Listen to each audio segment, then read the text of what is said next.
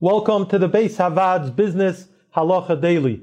We are here today with Rav Chaim Weg, Rosh Koilol of the Koilol Dayanim, here at the Beis Havad of Lakewood. During the COVID-19 pandemic, it's definitely become much more commonplace for people to do shopping for others, such as elderly relatives or elderly neighbors. And the following question was presented to the Beis Havad.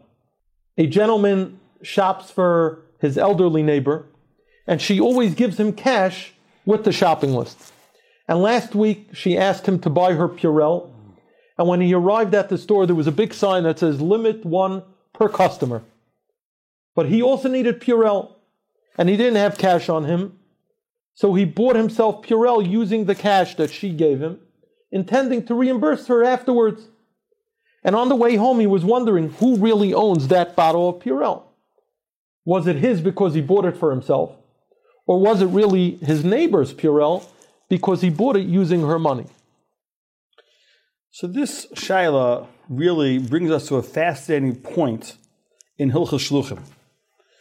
The Torah teaches us the parasha of Shlichus, where in the parasha of Shlichus we're taught that whatever a shliach does, whatever a agent does, it's like the mishalech. It's like the one who sent him is doing that exact same action. And therefore, if you send a shliach to the store to buy something for you, the moment the shliach picks it up, makes a kinyan, the kinyan is being made for the mishalech, and immediately when the agent, when the shliach buys something, makes a kinyan on something, it should enter. It enters the mishalech's rishus. It becomes the mishalech's property immediately when he makes the kinyan, when he buys it. The question over here is because the shliach is indicating clearly that he no longer wants to be an agent and he wants to go ahead and buy for himself. So had the shliach bought it with his own money, then of course the purell would belong to the shliach, to the agent. However, if he buys it with the mishaleach's money, with the money of the person who sent him, then most Paiskim hold that the the purell will enter the rishus of the Baal HaMois. That it's bought for the, the, the store owner sold it to the owner of money, and therefore mo, most Paiskim holds that the purell would indeed belong to the elderly neighbor rather than to the shliach. Now, this is true if he made if, if he if he made a kinyan kesef, if he bought it with money, since he bought it with Mishaleach's money, most paiskim hold that it enters immediately the rishus of the Baal Hamois, the rishus of the owner of the money.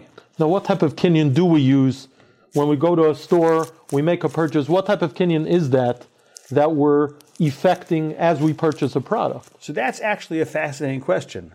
There are those who want to say that when you lift it off the shelf, you've made a kinyan meshicha or a kinyan hagba, in which case the kinyan would be effectuated before you've actually paid for it, and therefore you didn't you didn't make a kinyan with the mishaleach's money, in which case the the the it would belong to the agent.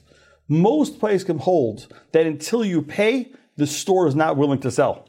And therefore, indeed, the first kinyan was that kinyan kesef when you paid the money. And therefore, if you bought it with the money of the mishaleach, then according to most paiskim, the purell would, be, would indeed belong to the elderly, elderly neighbor. There may, however, be a difference in halacha whether the store owner is Jewish or non-Jewish. If you enjoyed this video and would like to receive additional ones or to sponsor future videos, please click the link below or visit baishavaad.org.